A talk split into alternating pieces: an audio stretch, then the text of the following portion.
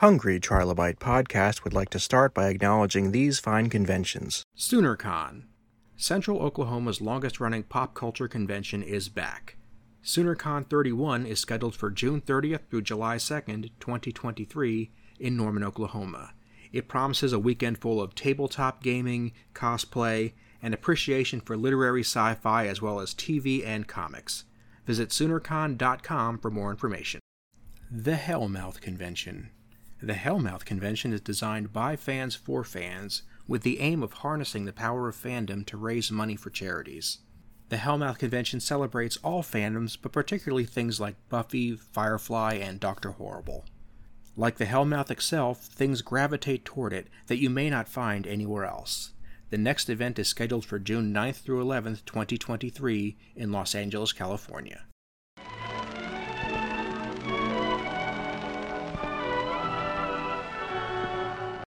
Welcome to this extremely writing centric episode of the Hungry Trilobite podcast. My name is Aaron Bossig and I'm going to be your host. Today's feature is all about the craft of writing. First up, we have author David Wilson on, who's going to be talking about how he got his start in writing and how it's driven him. We have a special writing offer from the Sci Fi Coffee Company, and then we have samples of David's work available later on. I encourage you to stick around for all three parts. I do need to give you one bit of caution listening to this episode. There were some sound difficulties which I was able to mostly edit out. However, the sound quality is a bit softer than normal, and that's one of those things that unfortunately couldn't be helped. But there were some great things talked about here, and I think uh, any of the fans listening would really enjoy the conversation, so I tried to keep as much of it in as I could. There were some moments where it was just too difficult to make out what was going on, so we made the choice to cut that in the interest of clarity. But everything David is talking about is spot on, so let's go ahead and get started right now. On tap today, we have David Wilson. How are you doing this day, good sir? I'm great, thank you. I'm marvelous. Uh, nice to see you. How are you doing? I am doing fantastic. It is a warm, very warm day out there, but I, I'm looking forward to sitting in the cool and talking creativity with you. Yeah, we're, we're not going so warm, which is probably a good thing. That uh, they're predicting 40 degrees down in London, so I think I'm well out of that one. I had a really, really, I was very drawn to how you handle your approach to writing because, unlike a lot of the authors I talked to, you didn't just jump right into writing. You had a whole range with things like radio and and others projects before you came to that. Well, Mm, kind of not really. Um, the, the writing had been going on for, I guess, decades. Uh, but it was more just for myself. And it was a, a kind of, uh, you know, psychiatric self-defense. a, a writer just writes. And, you know, if you can get stuff out your head, then great. If, if it ends up in paper in such a form that someone else wants to read it, uh, I guess that's a bonus. Yeah, I guess if someone else wants to what falls out of your that's, that's a bonus, you know. Um, it, it, it, kind of, I did get published earlier, uh, but what, what I used to like was, uh, what people gee, what is it, thrillers. Um, and, and that was the way the stuff that just fell out of my head. My son, Finn, uh, is a big horror fan. Oh, he's a, he's a huge horror fan. Um, but he's also a musician. Uh, he composes uh, plays and records and produces kinds of music. But a lot of it seems to get used for the indie horror films or soundtracks. So I thought one day, why not give him a personalized Christmas present and, and write something for it. So I wrote a little horror story, um, which you like. Uh, more of it then one day I, I got a what I thought was a spam email, uh, scammer, saying you won the publisher's competition and you've been. And I was, I had typed out a, nice sarcastic email, and my finger was literally hovering over the, the send button, the said to me the door, and said, Oh, but the publisher's been in touch yet. so I, I said, What do you mean? And he had, uh, it sounds like he'd sent the story away to a publisher who, who ran sort of uh, short story publisher. And uh, I had been longlisted for it, the first story I ever wrote. Um, so, you know, that was, but then the radio got over it, uh, got over the story. And then we do something with them, you know, read it out on tell my story. Um, by which time I had all knew, because I just don't stop writing. And uh, if you're a writer, you just write. So having got on to all the short stories, I think another, I don't know, 10 or 12 by this. So That's. Sorry. Yeah, well, just just the thing about when you writing hits you and you finally find something that you you, you almost find your voice. That's the, that's the cliche. You, you can't stop once you hit that point. Oh no, you can't. So you're pitching stuff now. You're you're practicing your craft in the background here. If you hit something, if you get the the golden opportunity, a story that you'd really like to tell, how do you plan to attack that? What do you see that being like? In terms of what writing it. Well, in terms of what kind of uh, what plot elements really excite you? Is there a, a, type of book that you you model or a type of story that you you feel drawn to? You know, I really think that isn't. Um, okay. I I realize that's probably not the answer everyone wants to hear, but you know, I read everything I mean, most of it. I, you know, if it's if it's not real, if it's not science based, I have enormous difficulty putting it on paper. I'm still trying to. Mm-hmm. yeah, it's something that that that draws on on the, the real life science that we're seeing right now. Those stories can be yeah, compelling and yeah. And when the audience can connect them because they can see it in the world right next to them, that's that's really really fun. Do you have colleagues or writing groups that you lean on? No. Not because I don't want them. Um, I live in a very isolated place. That could be rough because um. I, I was found myself in the same position a couple of years back. A lot of writing advice you'll you'll forget will tell you that you should have groups to lean on and and r- r- peers and that's that's right. It's it's it's good advice, but it depends entirely on the the people you're leaning on having good feedback and having the skills to give that feedback. And that's not guaranteed in any way, shape, or form. Yeah, absolutely. But there's, there's on the other side of that is just pure enthusiasm. You know, if it's fun, then probably learn something from it. And I, there are online places you can go that, that can help you grow that. But then you have the same kind of fear is that what if the person reading this isn't in a good place to give you a, a good feed review on what you're you're submitting there? Sure. Um, online is all very well, but I, I think you know if you're talking about creative endeavors, I, I, I really prefer face to face. It's, it's nice to be in a group of people, uh, physically in a group of people. Mm-hmm. Mm-hmm. When you would see the the communities that they get formed up, we met through Twitter, for example, yeah. and and what's your take on how those communities relate to each other and the, the level of respect that a lot of artists have seen? I don't really know because I've, I've never dealt with them. Okay, that's that can be a good thing.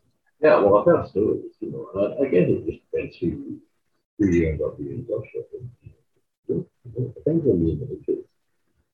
Well, uh, one thing I have found is just on Twitter, the, the writers, the writing groups, but, you know, just the writers community is the most supportive community I've, I've ever worked with, especially, uh, I have to say, foreign. Yeah, indeed. I one thing I've seen is that the there's a lot of clickiness between writers of different genres, which you really wouldn't necessarily expect there to be like that. And, yeah. and genres are are fluid now. You you can you can combine them very easily, and the audience seems to go along with that.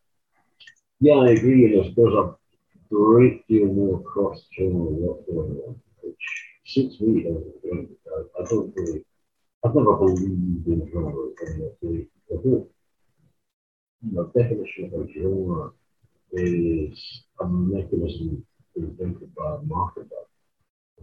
If you're a writer, you just have to write. And you have to write what comes into your head. Mm-hmm. And, you know, life doesn't work in So you're writing about a series of events that happens. Who cares what you're wrong with this? If this is how it works and it works well, then you just write it. In when you say, uh, so what is your favorite?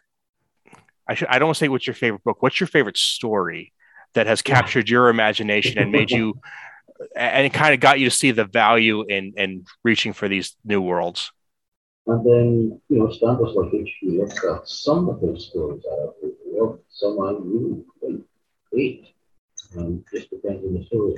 M.R. James, love getting into M.R. James. Takes me a while because it's, you know, he was, was back in the 1800s. And I guess the style of work is so. These days, unusual, it's, it's a very old fashioned style of writing. You your of language. The instead the produced story. And then you're up to date guys like Fritz Leiber, um, who is known for anything but horror, so surface sorcery, stuff like that. He wrote a wonderful book, one of my favorite horror stories Lady of Darkness. And that is very little in the of uh. It's almost all about atmosphere. And I guess, you know, the first project I did my short stories, at least one were exercises in, in developing atmosphere. The learning how to write atmosphere 50th things I think I've ever. Um, but it's well worth it. I mean, it's great fun trying to run that. You actually, for sure, right?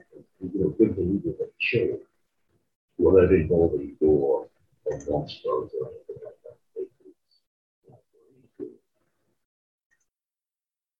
And you're definitely seems to be a person that that looks into the the idea of, of a, a world of the mind or the, the, the broad stories of, of older science older types of science fiction i should say uh, lovecraft is one that i've struggled with a little bit i'll be honest with you it seems Yeah. seems like the fact that it's almost become a meme that Yeah. that and- it, it weakens it Yeah, I, I have problems with that too. Um, but horror writing based on the same the same sort of geographical and, cultural uh, context, like say, Vermont, for instance. I mean, there are guys who, who can really pull that off. And this is bringing it up to date again. People like Joseph Citro, who not everyone is there. But, so when we're talking about um, H.P. Lovecraft. Uh, Yes, you know, yes. The, the whole New England thing. yes So the whole fashioned New England thing. And, some of his stories working, some of becoming more meme-like these days. And I, Yeah. Absolutely agree with that. But then I was, I was, you know, I, I mentioned guys like who are still alive, guys who brought that New England sort of folklore uh, more up to date. Uh, guys who are still writing, Joseph A. Citro being one of them. He wrote a couple of books. Of uh, one Shadow Child, one of. Fantastic New England stories. Very kind of uh, idiom, if you like. Um, watching the, the Stephen King gets that sort of folksy very warm style. Uh, he Citro has also written a, a whole bunch of documented a bunch of the, the local real additions to those stories, the monster stories.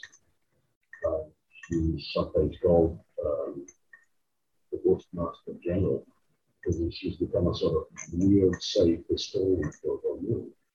Uh, also recently brought out an autobiography, uh, which is actually been written in 100 chapters, each of it exactly 100 words. Which is a fantastically interesting exercise to attempt yourself. And certainly leaves a reader wanting more. I mean, 100 words is nothing. You're, you're wondering, you know, how this story goes on. But then it goes on to the next chapter. Fantastic. And that's all right. Yeah, that's still on. In fact, it only came out like uh, three, three months ago. Um, there's a Welsh writer called Catherine McCarthy currently writing. Uh, she got out a collection of stories called um, Mists and Megaliths. And, you know, we were talking about genres I was saying how I despise the, the whole genre thing as, as being, you know, construct of marketers. A lot of that. But for hers, we definitely fall into uh, the sort of folk horror. I think for the, the whole genre thing really narrows its purpose. It narrows the consumer's purpose rather than expanding it. Because it's someone who buys books has the conception that, oh, yeah, I read folklore, then they're only going to look at folklore. But there's so much wonderful writing out there, I think. I think we should just be marketed as a good book.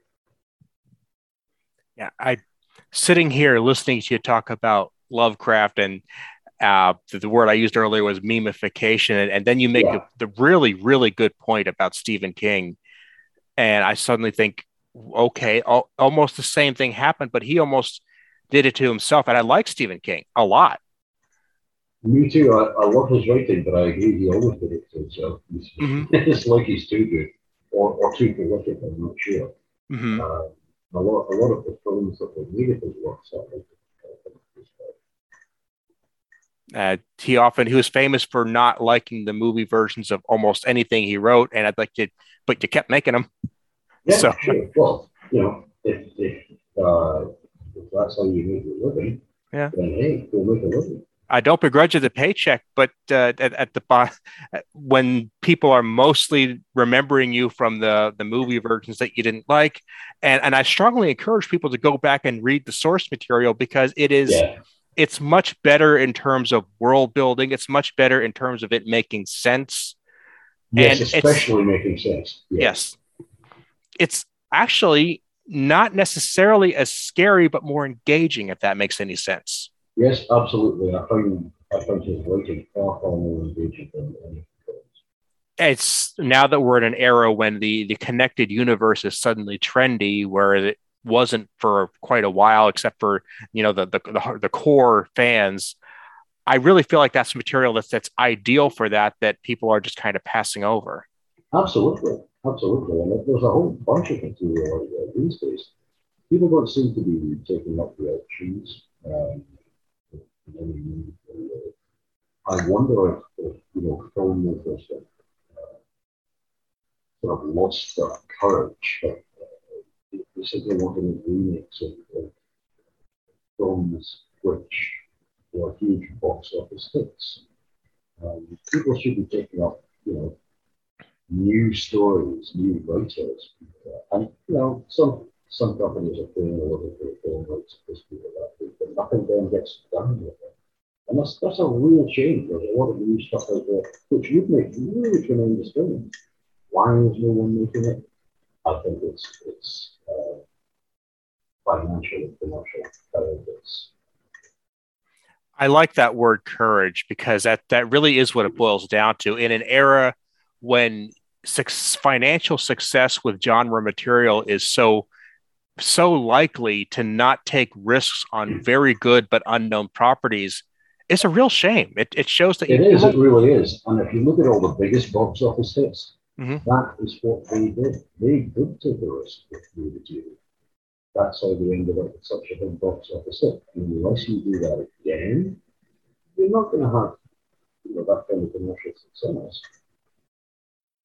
It, it's almost like that the courage and I would say the the calculated risk taking to be willing to say this doesn't have to be a hit, but if it doesn't lose a ton of money, we might have something down the road to try yeah. something out, let it grow legs.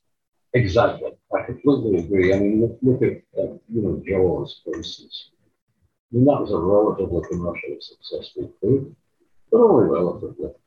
The, the visuals weren't there in the beginning. As soon as Spielberg made the film, hey, you know, there's one of the, the biggest films that was ever made. Yeah, we had a couple people that worked on Jaws on here, and that the I, the fact that it came together the way it did, it started out, you know, from a book that wasn't super related to the movie. It had its connections, but they they went through a big revision in the the novel to script process, and then the movie had very modest ambitions at first, even though it came it was technically great, but they just wanted to make a good movie, and they did, and people grabbed onto it. They sure did. Um, but you know, as you see, that's how we started out. We just said, hey, let's make a non-crap movie. Mm-hmm. Let's make something that, that breaks even, that makes it, know, maybe even makes a bit of a profit. Mm-hmm. You can't go for a, a, a blockbuster because you have no idea what a blockbuster.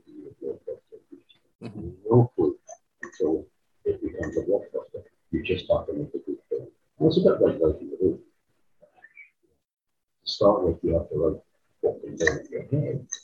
Um, but then you're thinking, well, let's just polish it up, make it, you know, acceptable to a reader.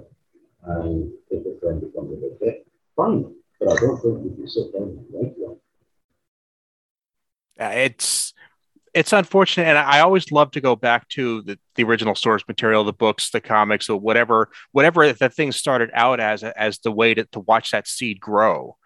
And yeah. I, I, I think the fact that we're fast tracking everything, that it has to go from an idea to a multi billion dollar franchise within about three months. Yeah, that's that's tragic for the creators. It really is. It really is, and it's the creators that, that produce everything.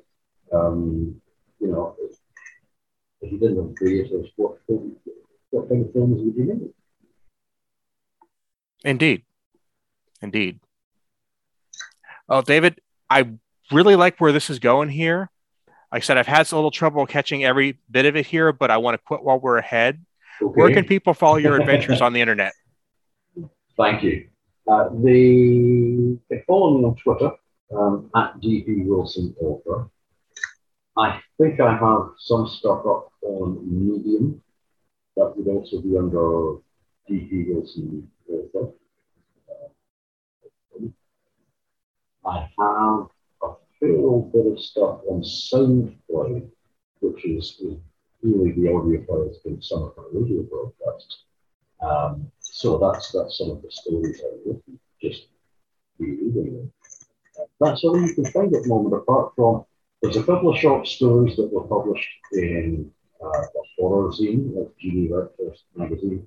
People like uh, Lance Campbell, Stephen King, like that for free because it's one of those sort of uh, platforms, I guess. So I was very honored to have a couple of pieces accepted for that. I don't really understand the idea. I'm not complaining. Uh, I've got a couple of things published uh, by Scottish publishing company called C-R-O-W-B-U-S. Um, they do a short horror anthology every year, a sort of Christmas ghost story. Uh, so uh, last year's one. I had one published in, that's called Seasonal Spectres, uh, against by Crowvus. Um, that's available on Amazon.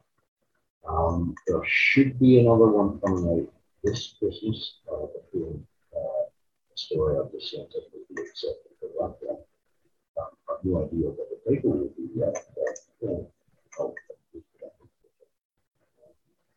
I, I put as much on, on Medium and, uh, and SoundCloud as I'm allowed, basically. SoundCloud, you don't get a lot of space of, uh, stories, a lot of space for music, but uh, they only allow you a certain amount of time, then you have to pay monthly. Uh, these stories aren't, I'm not selling them, they're not, they're not for school, so I'm not paying money for that. So there's only, I think there's something like five six hours worth of stories up there on some point, but uh, they're fun, you know, uh, they're, they'll entertain.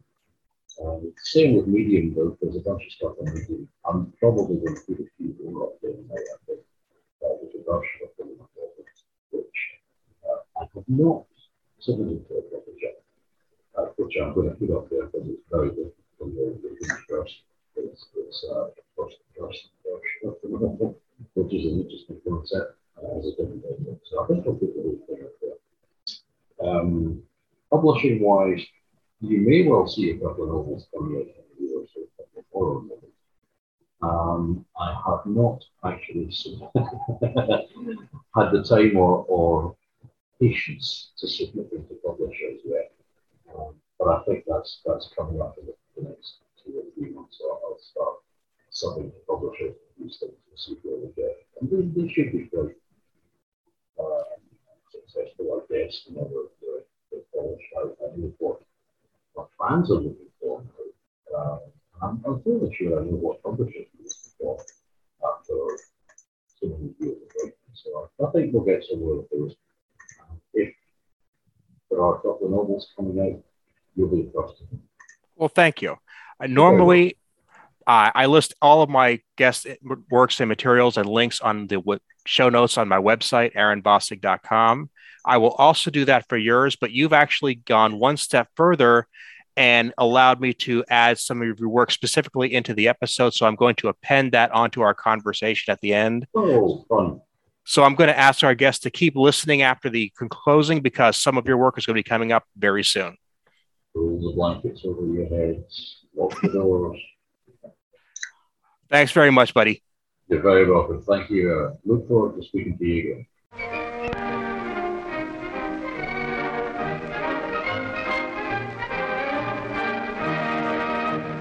I would like to thank David for being my guest today, and I would like to thank you for listening.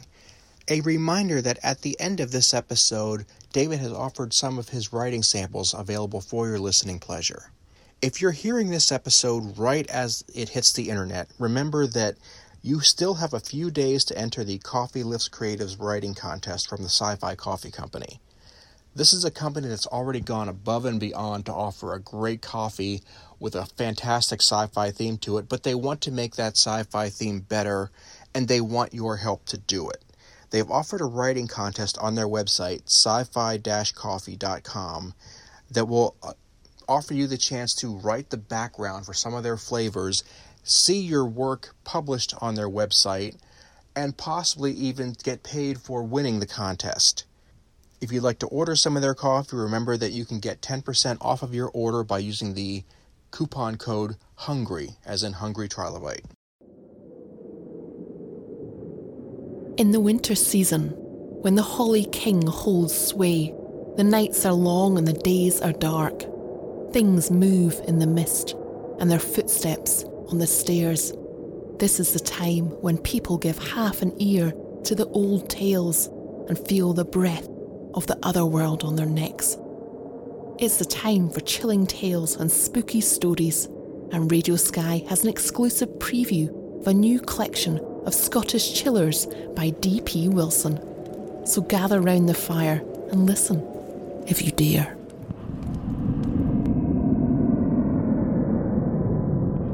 The Children of the Kayak. They say that something came out of the North Sea before it was the North Sea, long before the vast tsunami that swept the east coast clean of human life, and it's been living in Bankery Forest ever since. In those days, it was all woods and grassland, and you could walk all the way to Denmark. Nowadays, everything's penned in by seas and roads and cities, but there are still forests up there that you can wander in till you die, and whatever lived in them still does. Our people's ancestors called them the Clan Nakayach, but the ancestors of our ancestors had a different name for them. Those folk knew more, and their stories went back to the land under the sea. Those were the days when you had to travel in groups and be sure to take your spear and your dogs because of the things that lived in the forests. We find bodies out there, and that's good because we know they haven't been taken. It's when you do sweep searches for days and find nothing that the fear sets in. The old stories come back to haunt you, and a dread of the forest fills you once again. You probably see me as a daft old man, but I was with search and rescue for more than 20 years, and I don't give a toss what you think. There's something in those woods. It's ancient, it's evil, and it takes people. I bet they wouldn't even let you see the reports. They're all confidential to protect the victims' families. Aye, right. I'll tell you about one we had back in 1989. That's the one where we lost Finlay. A German family had gone camping in the forest as they do, always think they know best, and the wife came storming into the police station in Banchory. She'd already been shouting at folk in Auchattie and then turned the wrong way when she crossed the river and driven all the way out to Bridgecany. Anyway, she came in with the kids shouting that her husband had run off or fallen into a deer pit. We laughed at first, mainly at the deer pit idea, but it turned out he'd only been yards from their tent, getting water from the wee burn they'd camped beside. Ten, fifteen yards maybe. It had been about seven in the morning, and the mist had come rolling in through the night. It was a thick one, and that's what put the first shiver up me and started me thinking of the old tales, always at night or in the mist. You've heard of the big grey man of Ben Macdui, an impossibly tall, spindly, lanky figure that strides around waving its arms. Well, it's supposed to be like that tall, grey, thin, and mad. Maybe that's why it likes the mist. Who knows? None of the stories describe its face. Maybe it doesn't have one, or maybe, by the time you're that close, it's too late. Anyway, the mum told us she and the kids, a girl of nine and a boy of thirteen, had searched and searched for two hours. They'd covered every inch of ground for a quarter mile about, and all they'd found was his water flask. That's when Finlay Cruikshank piped up. Yon loon's dead, he told us. The wifey here's done him in down the woods and she's covering her tracks. There was some laughter, but quite a few serious faces. We'd had something similar happen about five years before that turned out to be a murder. But that was just the start. Turned out the wifey had more English than we'd thought, and she'd got the gist of what Finlay had said. She went ape, and Finlay was on the back foot for sure. He had to backpedal big time and try and calm her down. Dinna fash, Quine, he was holding his palms up. I didn't mean to insult ye. If I did, I'm awfully sorry.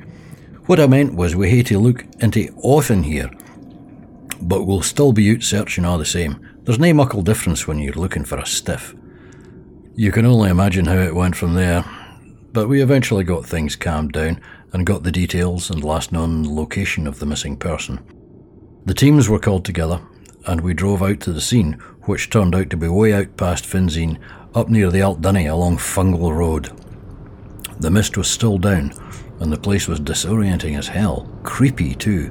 No landmarks, just trees everywhere. Tall, grey silhouettes in the mist everywhere you looked. Thing is, we kept driving, and she just kept saying, No, no. She had got completely turned around, and we ended up taking old forestry tracks as far as the Burnabooney. You can laugh, but it was the boonies all right. Nothing for miles but the forest, flat land, and a few streams. If you had one of those to navigate by, you were lucky, because they all ended up in the River Dee eventually. It was mid afternoon till we found their tent, and the scene was just as she had described, with a little stream about fifteen yards away. The woman showed us where she had found her husband's flask, and the kids ran to pick up their Walkman. We could see that the ground had been pretty well trampled all around the tent, but the farther away you got, the fresher things were. Some of us were gillies and trackers, and we kept everyone else back while we slowly examined the ground in detail, taking our sweet time about it. We walked outwards in a spiral pattern from the tent until we got to the burn, and that's when things started to get weird. We had identified the husband's tracks, and, sure enough, we found some down at the wee stream. They seemed to cross it at one point and start out away from the tent, but then they just stopped. I don't mean he stood still or turned around. I mean they simply disappeared. I think Finlay was the first one to notice that. He was always the best of us, but he said nothing until Archie Sangster and I also came to a stop and began looking at each other. Aye, Finlay said quietly before getting down on his belly and squinting at the ground all around the area where the tracks stopped. After about twenty minutes, he stood up, stretched out his back, then indicated an area and said, What do you think, boys? While Archie and I crawled around on our bellies, Finlay sat down against a tree and rolled a cigarette. He was finished it before we were done.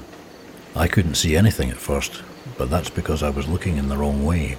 I was looking for human or animal tracks, a certain range of shapes and sizes, things I was familiar with. But when I simply lay down and looked at the depressions in the turf, I began to see what had got Finlay's attention. There was a series of shallow depressions in the ground, only just visible and about 20 inches long. If you studied them very carefully, they were roughly shaped like a human foot, but one that had been distorted in a hall of mirrors, long and narrow. Sometimes you thought you could make out toes, mostly not. They were spaced around three to four yards apart. That was the step length right to left, and they appeared to be coming in from the far reaches of the forest.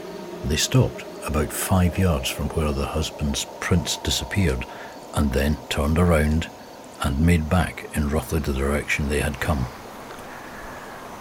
Were they deeper, like whatever made them was carrying something? Maybe. All three of us exchanged long looks before anyone said anything. We have to follow it. Finlay was the first to speak, but he wasn't giving much away. Another short silence before I said, Aye. Archie just nodded. We were all very subdued, and I could see the colour of the other two had drained a bit. The first sweep search had been organised and was heading out at 90 degrees to our direction, so help wouldn't be that far away. My gun's in the jeep, Finlay said, and once his deer rifle was over his shoulder, we all set out in line abreast. I carried a big skinning knife, and I know Archie did too. The going was very slow, and no one said a word as we tried to follow the nearly non existent trail. I had a tingle between the shoulder blades and a creepy feeling of being watched. The other two were glancing over their shoulders more than usual and walking hunched up and sullen. We had all grown up around here, and I know we were all thinking along similar lines, but no one would say it. The thick mist hadn't lifted all day, and it had taken us more than an hour to cover about a mile through the forest. Now that we knew what we were looking for, the trail wasn't impossible, but it was still faint and difficult, making for slow going. The day was wearing on, and I had begun thinking about the dark. Anyone bring a torch? I asked in a quiet voice. They were the first words any of us had spoken since we started out. Finlay gave a little snort of laughter. Aye, he said. Archie shook his head. That's one of us then, I commented, and Finlay gave a faint smile. Frightened of the dark, he taunted. Scared the bogle will get you. In all honesty, I was, but I wasn't going to admit that here, to these men. Perhaps I should have, but it was Archie who replied. It's no a bogle, Finlay, he hissed then even quieter. You know you shouldn't joke about Nadan you didn't call. Whisht, man, Finlay snapped. He looked angry, but whether at Archie or himself it was impossible to tell. I was still surprised at what I had just heard. Around here, we don't usually talk about them, and if we do, we almost never name them. The only times I had heard them referred to by the oldsters, they had been called Clan Macayach, children of the hag. But what Archie had said was different. It was Gaelic, all right, but it meant the children of the forest. Was that an older name? From a time before the old Celtic gods held sway over the north? Finlay was angry, and Archie looked embarrassed. So I did as we always do and kept my mouth shut. Whatever we were tracking, it certainly wasn't a child. After another hour, the light was beginning to fade, and we thought about turning back. We should have. But the trail was still leading us on, and we knew that by morning it would have all but vanished. So we exchanged glances, but no one said a word, and we pressed on. An hour after that, it was fully dark, and we were tracking by torchlight, which isn't as difficult as it sounds. If you hold the torch close to the ground and shine its light at a shallow angle, it can actually cause prints to stand out even more. At any rate, we were no slower. What's more, the mist appeared to have thinned a little, and there was a full moon. Its light permeated the mist and made it glow. I don't know if you've ever seen that happen, but it can be quite magical. That night, however, It was just plain creepy. Eventually, even going slow and using the torch, we lost the trail. Nothing mysterious. The ground just got harder and the trail fainter until none of us could make out anything at all. I, for one, was secretly relieved. No one had seen tracks like that before, and we all had a foreboding at the back of our minds that we wouldn't put into words. We sat down and scratched our heads, and I was about to say, let's call it a day, when Finlay beat me to the punch. I say we head one more mile on the last bearing and then call it a day. Archie and I looked at each other and then reluctantly nodded. It was the worst decision I ever made. We ploughed on for a while until eventually I began to feel distinctly ill at ease. Looking at the others' faces, I could tell that they were feeling the same thing, but still no one said a word. We could see a change in the quality of light ahead and then, all of a sudden, literally from one step to the next, I was filled with an overwhelming dread. I can't describe it any better than to say it was sheer, unreasoning terror.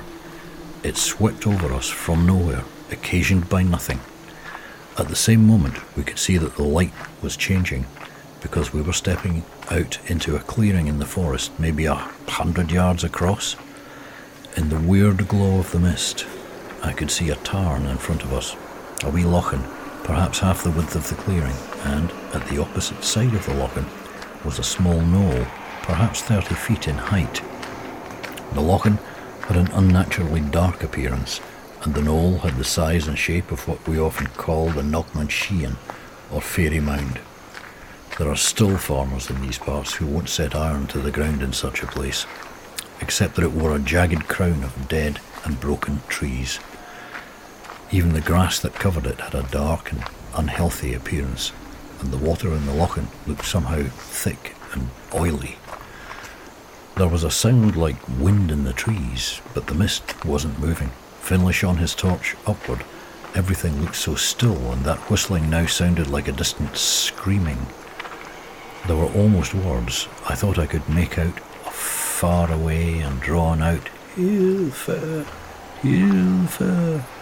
Then a deeper voice, right behind us, said, Hilfe, and laughed.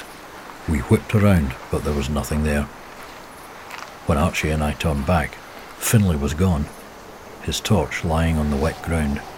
Our eyes had been off him for only two or three seconds. There had been no sound, no scream, nothing. I picked up his torch and shouted, Finlay! at the top of my lungs, and as Archie followed suit, I caught a glimpse of movement on top of the mound.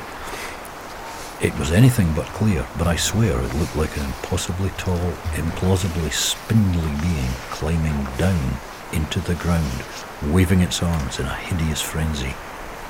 There was nowhere near us for anyone or anything to hide or run to. It was completely impossible for Finlay to hide or have been hidden during the time he was out of our sight. Then, the worst of all, Finlay's voice within that awful whistling sound. There were only three words, but they got louder and louder as if the source of the voice was rushing towards us. The last words I heard Finlay Cruikshank utter were, Run! Run! Run! To our everlasting shame, we did just that. We bolted. I held Finlay's torch, and we weren't tracking anything now. We ran back the way we had come, and there was a loud, deep groan like a ship's timbers about to burst.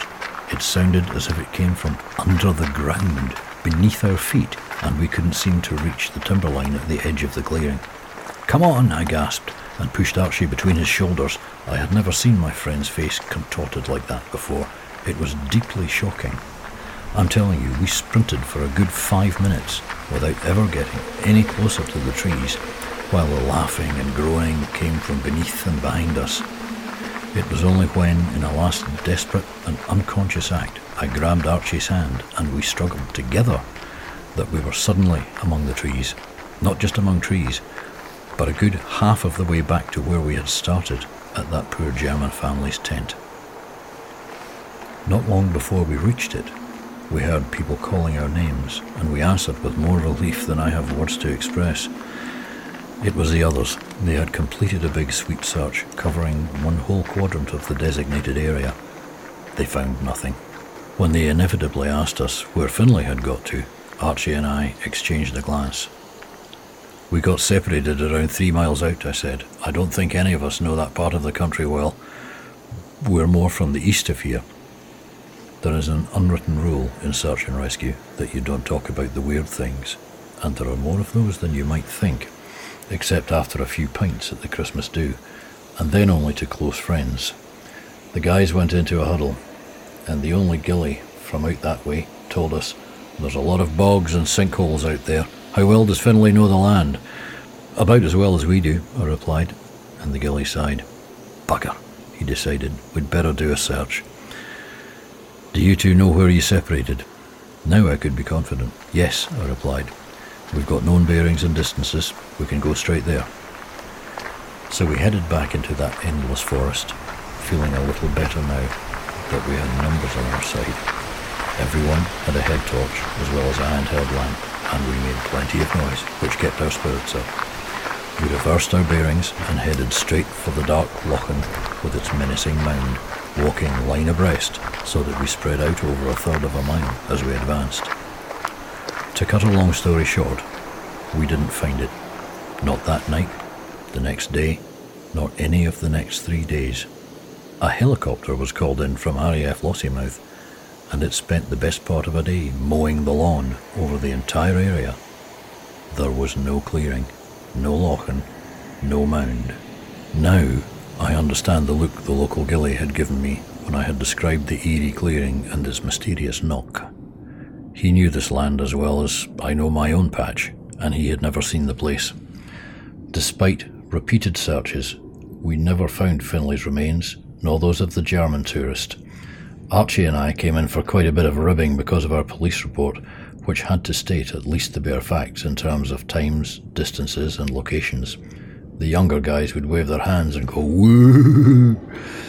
Then, sure enough, at the Christmas do, I ended up having to tell the story again, this time to an audience of two a police inspector who had more than a passing acquaintance with macabre tales, and an old time search and rescue teammate, Donald Gunn, who was retiring that night. Donald's face had gone almost white when I got to the part about the menacing clearing and the knock, with its broken crown of dead trees, and he abruptly got up and walked away as I began describing what we heard and saw there. The local gossip was that Donny's father had been a drunk, and one night he'd gone wandering off into the forest. The 16 year old Donny had run after him when he found out, but had returned in the morning alone. Donny's father was never seen again, and Donny himself had been a slightly subdued individual ever since. Later, when I found him outside and we ransacked my crumpled pack of cigarettes, I thought he looked more relaxed than I had ever seen him, almost relieved. I put it down to his retirement until he placed a hand that was still very strong on my arm, looked me straight in the eye, and said quietly, Don't ever talk about it, and pray you never find that place again. And with that, he was gone back into the raucous throng.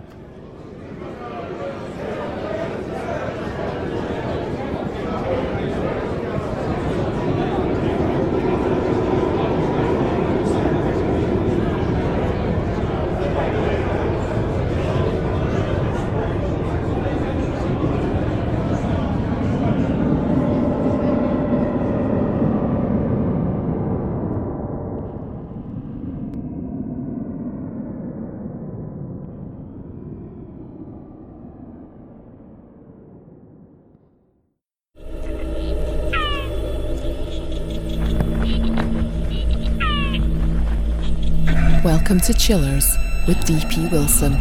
Radio Sky has an exclusive 14 part serialisation of the new novel by local author DP Wilson. So lock all the doors, pull the blankets over your heads, and join us. After all, it's just a bit of fun.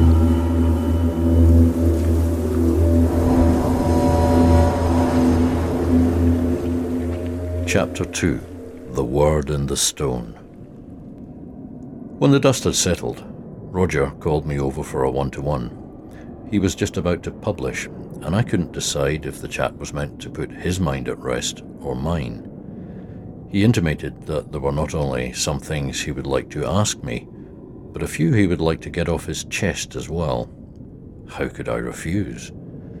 The history department's new digs in Teviot Place were certainly a good deal more prestigious than our own, having been the old medical school where Western medical science was born. Think of Burke and Hare. Yeah.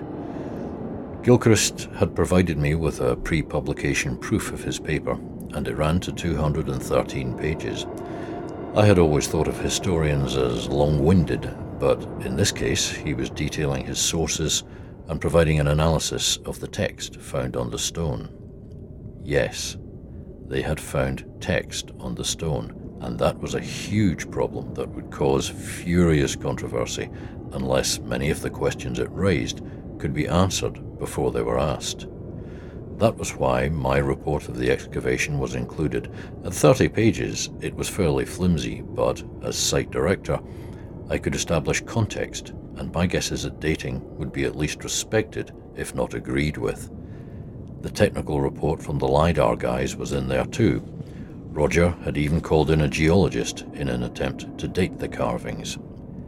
I already knew that the paper was going to cause a hullabaloo, but I figured I'd leave that to Roger. My role in the affair was limited strictly to the physical archaeology, and I took no part in the interpretation of findings. Good for me. My reputation was safe, but I had to respect Gilchrist for putting his on the line in such a bold way. Finding text on what you were calling a genuine Pictish boundary stone was controversial enough, but what it said was really going to put the cat among the pigeons. The text was in Latin, and the translation was simple. It read, Stranger, pass not this way, the curse of Reged lies beyond. I placed my copy of the report on his desk and took a comfortable seat while Roger's secretary bustled in with coffee. Roger always had good coffee. You think I've missed anything? he asked straight away. I shook my head. No, I said, it's very thorough. He grimaced. I'm trying to dot every I and cross every T here. I know, I told him, and for what it's worth, I think you have. He didn't look unsure so much as nervous. I'd never seen him like this before. You sure you want to go through with this? I asked, and he didn't hesitate before answering. Of course, wouldn't you? The find's genuine and the interpretation's state of the art. I thought about it before nodding. Yes, I would, but I don't care nearly as much about the opinions of my peers as you do, Roger. The academic world's known for its bitchiness and jealousy. It thrives on pettiness of Trumpian proportions. I guess if I cared that much, I'd go round and punch someone in the face. He laughed. I think you actually would, he said, which is one of the reasons I trust you.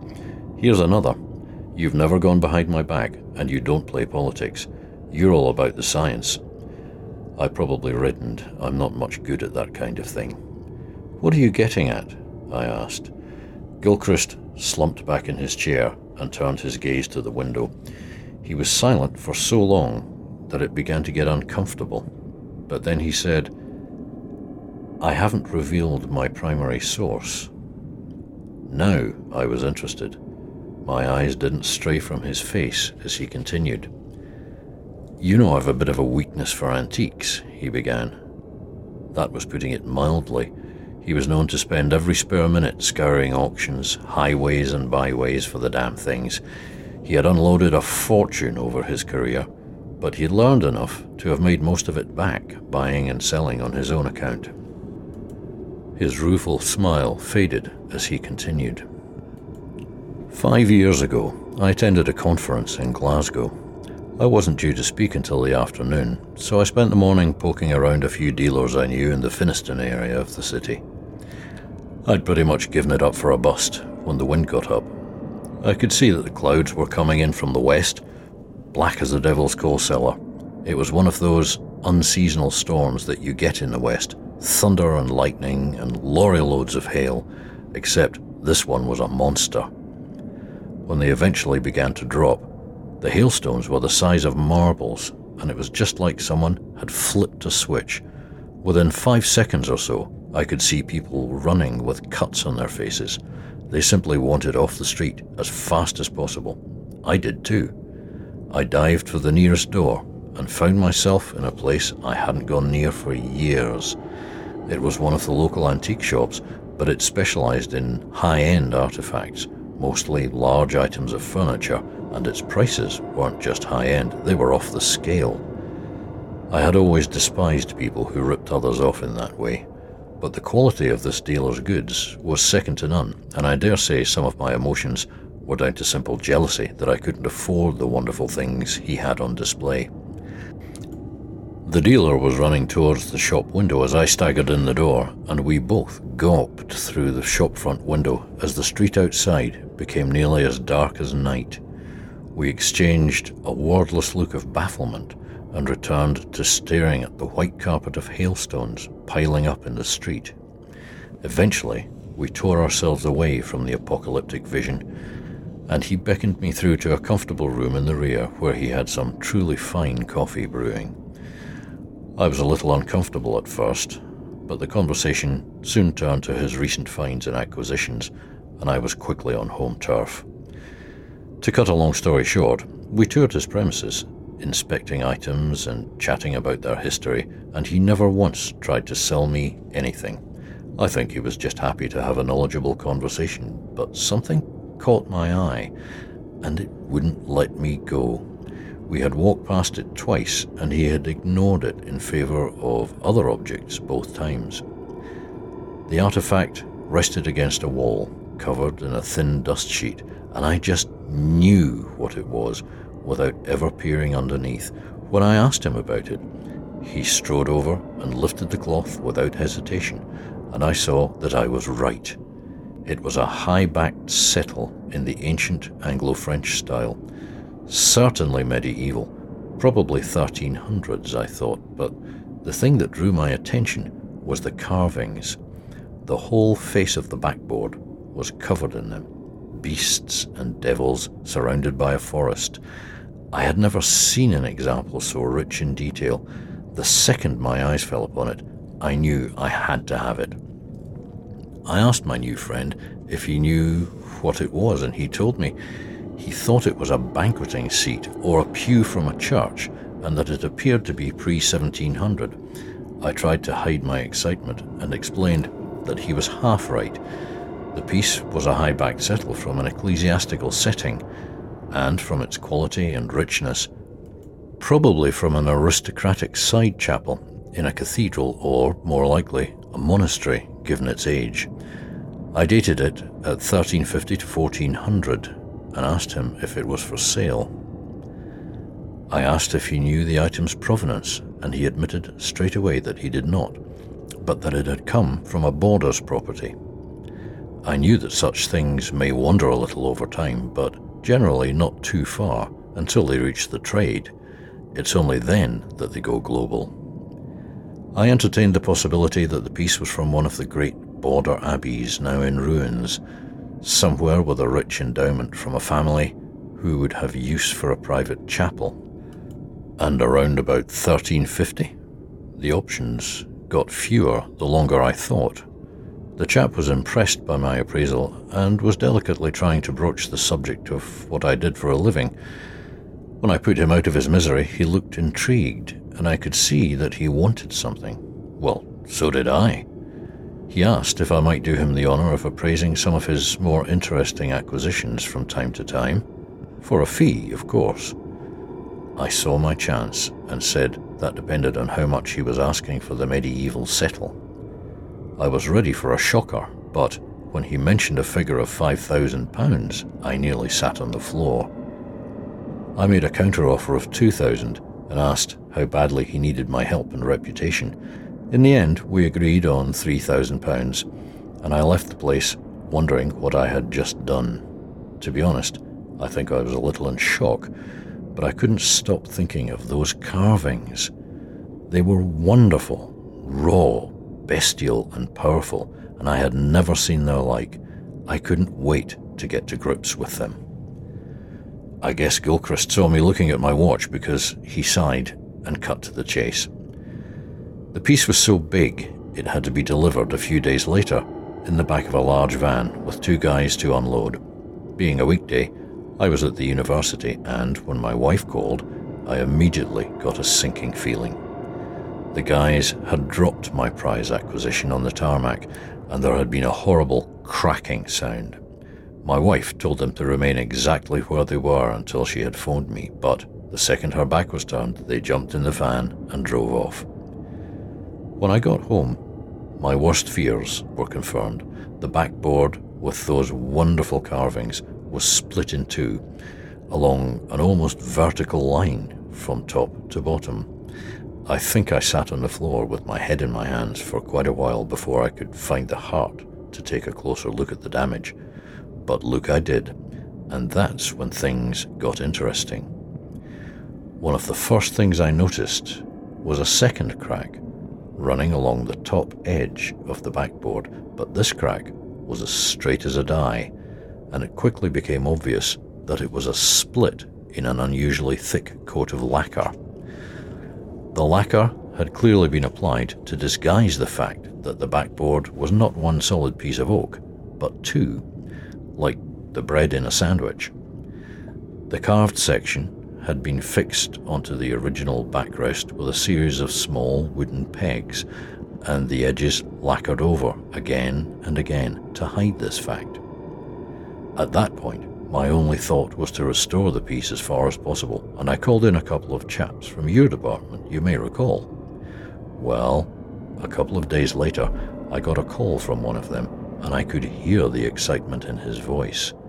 He said they had found something unusual but they didn't want to take things any farther until I was present. I told him I was already on my way.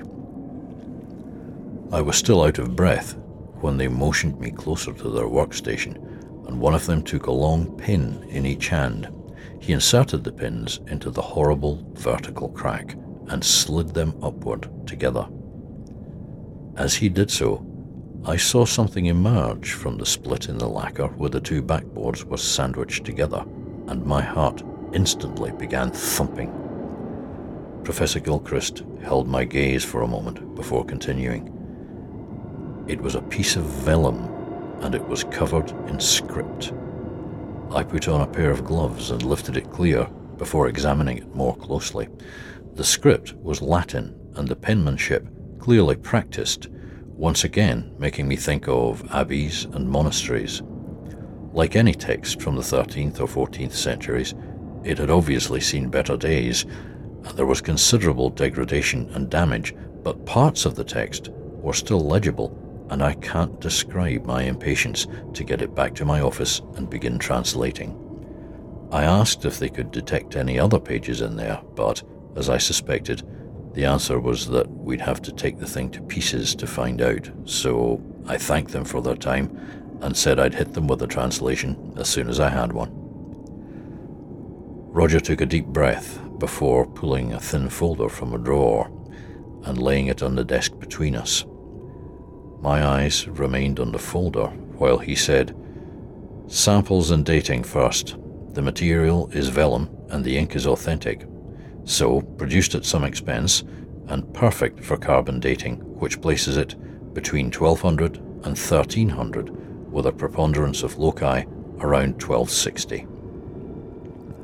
He paused to pass me the reports in case I didn't believe him. I did, but it was good to see the figures supporting such an unusual story. What I couldn't know was just how wild it was about to get. Medieval is my thing, Gilchrist explained, and Latin, especially the 14th century Vulgate. So I translated the document myself, and I don't mind telling you, I felt like I'd gone way too far down the rabbit hole until we found that Pictish stone. He now passed me two handwritten sheets of paper. Here is a written transcription. Here is my translation. I'll read out loud as we go along and pucker up. This is about to get crazy. He wasn't wrong. As soon as he began reading, I felt like I was right down that rabbit hole along with him and Alice. Here is the history of the great Lord John Balliol, who is called the curse of Reged, and whose family rules these lands.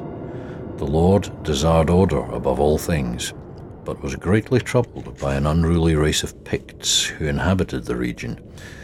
These people called the land Reged and claimed to have their own kings and laws, and refused to obey the laws of Lord John or pay his taxes. Here, Professor Gilchrist took his eyes off the translation and looked at me with a smile.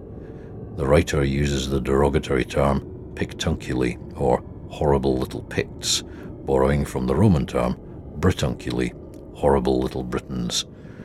Now, he continued, Therefore, the Lord mightily subdued the people of the land, putting entire villages to the stake. Again, he raised his eyes. Now, in this context, we're not talking about burning, which was a punishment for heresy and witchcraft. Here, the author means impalement. I made a face, and Roger nodded, understanding. Impalement was a form of execution whereby a sharpened stake was forced into the rectum and then erected into a vertical position so that the victim's own weight caused it to travel slowly through the body, killing them over hours or even days. But the professor wasn't done with his clarification. And by entire villages, he said, what the writer means is men, women, and children. That's barbaric, even for medieval times, I commented. True, Gilchrist said, but if you're faced with widespread violent insurrection in a remote area where help from the Crown is unlikely to be forthcoming, I guess you either run home with your tail between your legs or take drastic action. Moreover, the Picts wouldn't fight pitched battles, which meant that Baliol's army was next to useless, so what he did was march through the region, exterminating every Pictish settlement he came across. Again, I shook my head. Ethnic cleansing, I said. Certainly, Gilchrist agreed, but not at all unusual for those days, and not seen as a crime even by the church. He picked up the story again. Eventually, the Picts in the region had had enough and decamped, as the writer says, to the south, which I guess means Wales, although it might mean Ireland, but not before their shamans or holy men had got together in a huge ceremony and put a curse on John Baliol. Again, the professor looked up from his notes. Now, these were not priests. The writer makes it quite clear that although most Pictish kingdoms had been converted to Christianity, the people of Galloway, or perhaps should I call it Reged, still adhered to the old ways. The word he uses for these individuals is borrowed from the Gaelic. He calls them Druids. I nodded. We knew that certain elements of the Druidic tradition survived in Ireland and parts of Scotland into the 18th century, but I didn't know about Galloway. Gilchrist agreed. I always suspected it, but could never prove it. Now we have written evidence, he said. I tried to lighten the atmosphere. A druid's curse, I chuckled. Pity we don't have the same for that. Roger's smile surprised me. But we do, he announced. The document records it, word for word.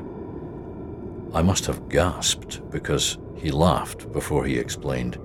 It was written in Greek, not Latin, and it was nailed to the door of every castle, residence, farm, or building owned or used by the Baliol family in the space of a single night. The writer of this document was a scholar because he not only transcribes the Greek, but translates it correctly. According to him, it said the following John Baliol, by the blood of the people of Reged, which you spilled so plentifully in life, may your thirst for the same be unquenchable in death, always and forever. Wow, I think I said, incisive as ever. We just sat and smiled at each other for a few moments before I realized, There's more, isn't there? I asked. Roger's smile widened and he nodded. Christian or not, the people of the time apparently took the Druid's curse very seriously. The final third of the document talks about precautions. He paused to let that sink in, but this was my area and I was ahead of him. You mean to stop Baliol walking or becoming a revenant?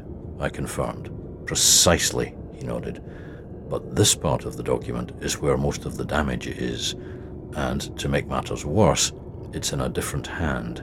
It looks like it's been added much later without the knowledge of the original scribe, and the Latin's terrible. There are fragments such as Sistendam eum ambulantem, which can only be translated as to stop him walking.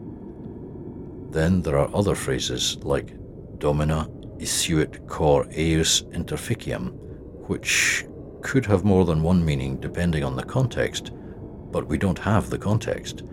The most obvious meaning would be the lady ordered his heart cut. Roger rubbed his eyes. It took a while to deduce the intention of the second scribe, but I think he wrote that part of the manuscript as a warning, and as such, I took the simplest, most straightforward meanings all the way through.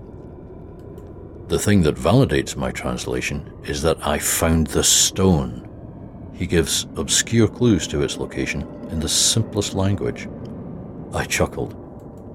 You did what every good historian is trained not to do. You found a treasure map and you followed it to your stone. But Roger was shaking his head. The stone's not the treasure, he stated quietly. It's a marker for something else. Something the writer calls the Curse of Reged. I think that's John Baliol's grave, and finding that double interment would be one of the biggest discoveries in Scottish archaeology. Ever. I think I sighed at that point. You know how this sounds?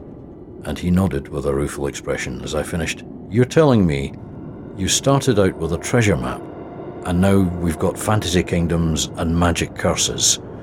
He threw up an arm and told me, I know, I know, but you of all people should understand it's not us who believe in these things. It's the ones who wrote the document.